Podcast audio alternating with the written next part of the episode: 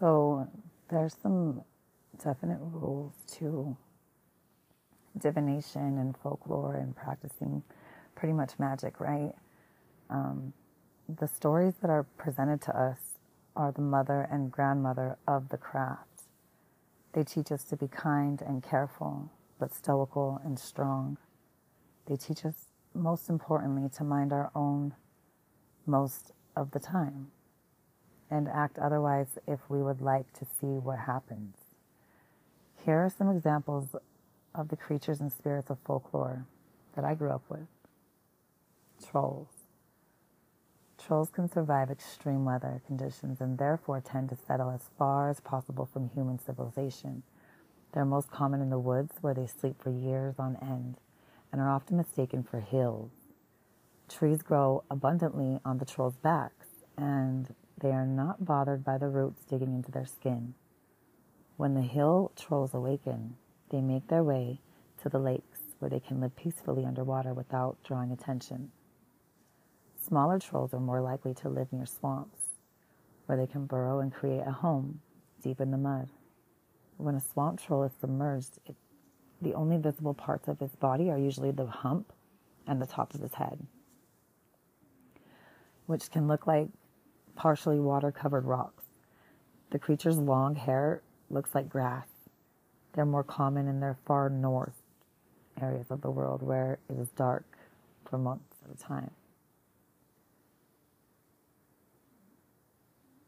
It would be unwise to befriend a troll, as they do not understand the concept of companionship.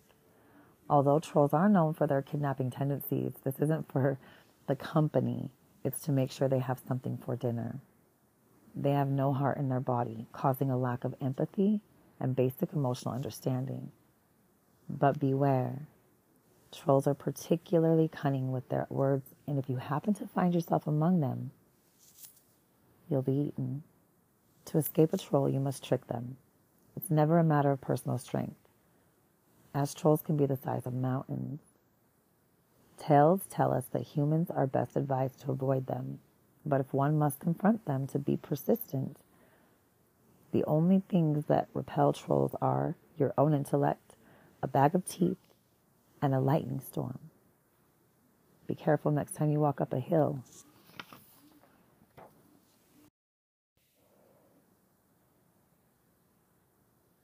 Will o' the wisps. So, the wispies are strange beings and will typically appear in groups. Keep your eye out for a bunch of flickering lights where lights ought not be. Often found near swamps or ponds or floating over fields, they have a knack of luring humans into the woods at night. They purposefully lure an inquisitive person or child who are likely to follow them out of curiosity. In certain situations, if you ever catch yourself following a wisp, a bribe can be made, but never break your promise to a wisp. Once a man who had lost his way offered two silver coins if the wisp would lead him home.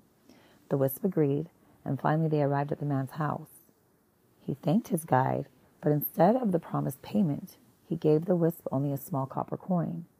As the man opened his front door and took a step forward, he stepped deep into a murky swamp. As he looked around, he realized he was no longer at his front door, but somewhere very, very far away.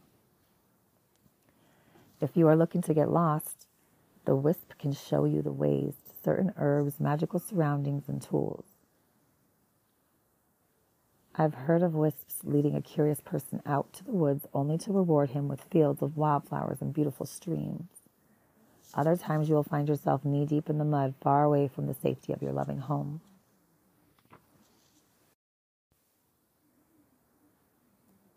To understand our ancestors, we must understand death and its impact on us. Death is the source of the most fear, creating stories, folklore, personifications, and metaphors in the wake of its creeping shadow. Most everybody thinks about death during their lifetime. However, few face it with broad shoulders and stern eyes. The shadow of death has had a great impact on those who choose to study the ways of the dead, or in fact, anyone at all. I was taught never to focus on death, as it's more important to focus on the world to come. So, Death is simply as death is, while the thought of afterlife doesn't matter so much. Making sure our ancestors are well conformed and comforted in the liminal space they exist within is central in my family's craft. The love and honor we show our ancestors is instilled at a young age. We give them food, we never speak ill of the dead or walk on their gravestones, and dismissing their presence is frowned upon. Many honor their ancestors without conscious awareness, such as hanging their pictures on the wall or imagining them as a guardian angel. Some people make shrines or have small designated space for the spirit of that person. Many, including myself, create a space for all ancestors to communicate and be honored. This not only creates a place for them in your home, but in your life too. You'll be reminded of them every time you walk by. My own ancestral shrine is on a bookshelf and in my kitchen. The shrine changes and adapts to where I go and what I do. I almost always, it looks different. Though I don't have many heirlooms of those that have passed, I keep items of memory of their spirit. I have my grandma, I have my uncle, I have my brother. Um, some people follow certain rules in ancestor communication such as only honoring blood relatives or always having an offering to hand. I believe you should honor whoever and however feels right. I honor my grandma, I honor my brother, I honor my stepmom, I honor everybody that I know that's passed, my Aunt Lisa.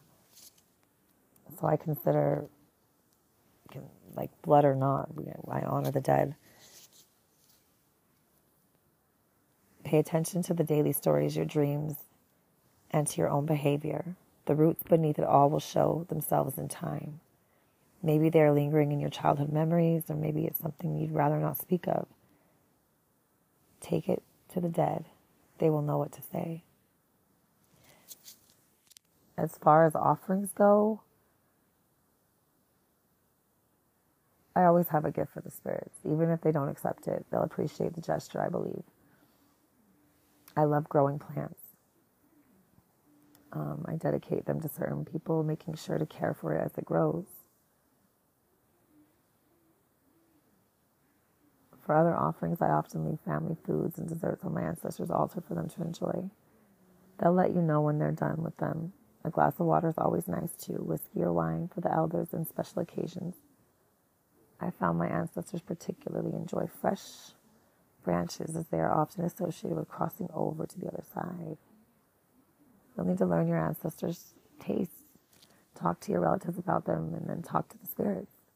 When we listen to our ancestors, we learn lessons they've learned through their years. It's also common practice to dedicate a candle to your ancestor or specific member of the dead. By devoting this object to them, you will then be able to communicate with them through the flame of smoke. Offerings would then be left for the dead, often alongside lighted candles, so that the souls could find their way. People always tried to communicate with their ancestors through prayer, song, and even trance like states. It's always been believed that the dead are not fully gone, but can still answer us and wander our world to drink, eat, talk, and visit their beloved family. To give more context on exactly how long an offering should be left out, I prefer to group my offering into five main groups permanent, temporary, perishable, acts of devotion, and burnt offerings.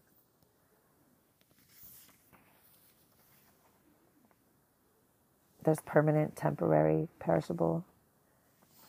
Um, we can get into that more later. Spirits have the ability to protect and comfort from the other side. Conversely, they can also harm and put us in imminent danger. Be cautious about who you call upon. When calling for their attention, knock on a wooden table to gather the masses. We test these spirits by the way our hairs stand up on the back of our neck and the way our gut twists and turns. Light a candle in their honor or renew their offerings if you wish to speak with a spirit. Most of the time, spirits will speak when they have something important to say. Don't worry if you can't feel their presence. As my ancestors aren't even around most of the time, they only show up when they are needed to pass on information. Sometimes they'll demand attention, but other times they won't be around for days. Communication with spirits is an indirect process, and they won't always answer. However, we can still learn from the absent ancestor. Often, in the simple act of veneration, we are taught many, many lessons. If a spirit feels they need to help us in the afterlife, a piece of their soul will inhibit an item of a loved one's house. Often the dead will contact us without our invocation, coming to us in dreams, smells, memories, and so on. This is them willing to connect with us, to make amends, to bring messages and more. It's important to note you are not obligated to coincide, but they do like to be acknowledged. To dream of the dying isn't always a good thing, especially if the subject is alive. However, to dream of someone who has passed is a sure sign of spirit communication. Some folk have a gift for communicating with spirits in their dreams. Being able to manipulate and control what happens in the dreamscape. This is what we call dreaming right or dreaming true. It's hard to tell the difference between a regular dream and a true dream. Fortunately, when you dream true, you always remember every single detail of it. Most of the time, when we dream, we're only left with an idea of something isn't right. I've solemnly dreamed true. Recollecting only a few dreams of loved ones, my brother has always been visited by spirits and passed them in his dreams. And this gift is closely related to the sight. When you dream true, the dream won't be composed of symbolic meanings. It will be completely clear and comprehensible. Dreams are one way path for spirits and ancestors to deliver a message to us without interference or intrusion from the outside. If a spirit is in less of a hurry, they might leave a more indirect sign, perhaps a reminder of something they loved in their lifetime. When a month strays from its light, cemeteries are ideal for spirit work. Being a communal center for spirits and humans alike, cemetery work takes a delicate touch with many considerations and attentiveness put in place. Respect the dead, and they will perhaps respect you. At almost every town or village has a place for the dead to rest. Cemeteries exist in little squares, creating a strong place for power that can be used for a large array of magical workings. And of course, ancestor communication. The soul leaves the body at the time of death, but remains particularly attached to the place where the body is buried. A fragment of their soul will always exist within the space even if only to come and visit when needed. In recent times, cemeteries have been viewed more as portals to the afterlife. They are enclosed by a fence or a gate to contain the spirits of the cemetery who cannot wander past this designated area. The cemetery has multiple entrances, both physical and spiritual. Those at the entrance, the exit, and the other breaks in the gates we work with spirits in the cemetery to connect with our ancestors or make an exchange for them to do ours or someone else's bidding. Graveyards are the focus of many old tales and are a place of great importance in many cultures. A certain etiquette is required to maintain peace in the cemetery, as it is the designated area for the continued existence of souls on our physical plane when entering the cemetery, there is a widespread belief in giving an offering to the guardian of the cemetery in exchange for protection. The last person to be laid to rest is charged with keeping a watch on the surrounding area from sunrise to sunset. They are often a spirit who is new to the phenomenon of death. This guardian is discharged when the next person is buried. It's important to make sure that this spirit is particular and comfortable. They have recently passed and may be suffering from grief themselves. Get to know the guardian and they will help you through the cemetery. When you enter a cemetery, raise your voice and announce your arrival. Visit the graves of children first, then adults and elders. If you eat, drink, or smoke in the cemetery, you must offer equal parts to the spirits. Do not take from the fenced area without permission from a guardian spirit. Never step on a grave as it brings misfortune. Most of all, never allow a spirit to leave with you. And no matter your offering, the spirits will appreciate the thoughts and work put into remembering and honoring them. If they were harsh and hateful in life, so they will be in death. If they were timid and shy, they will be the same. That being said, it's always important to know who you're calling on even among ancestors. Not every spirit has our best interest in mind. Even our ancestors, as they often use our efforts for their own personal me- mechanisms. Interacting with spirits safely and responsibly is a key factor in ancestor work. Being dead doesn't make you a better person. The dead come back to us as they were in life, and they will exemplify these qualities as you work with them.